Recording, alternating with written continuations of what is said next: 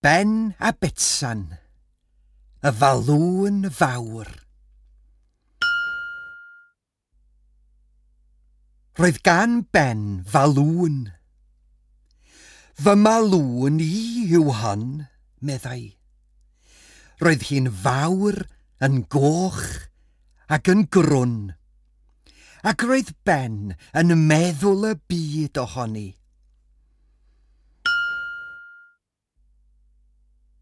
Dere i weld fy malwn i betsan, meddai Ben. Am falwn hyfryd, meddai Betsan. Beth am i ni fynd â hi am dro?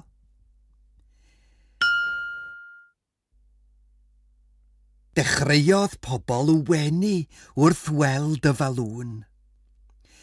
Roedd hi'n gwneud i bawb deimlo'n hapus.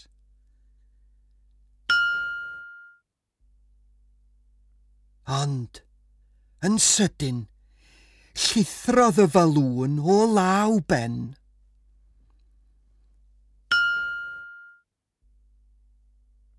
Cododd y falwn lan i'r awyr.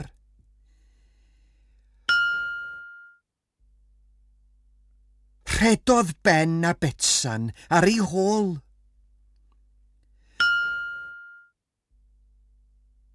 ond cododd y falwn yn uwch, ac yn uwch.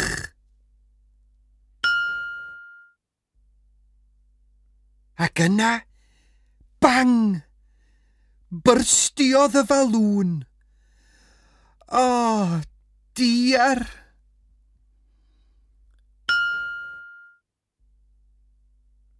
Roedd Ben yn drist Mae fy malwn i wedi byrstio, llefodd. Dechreuodd grio, a chrio, a chrio.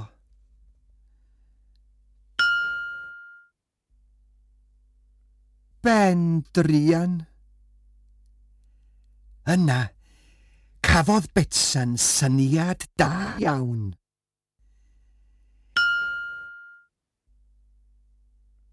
Beth am i ni chwythu swigod, meddai.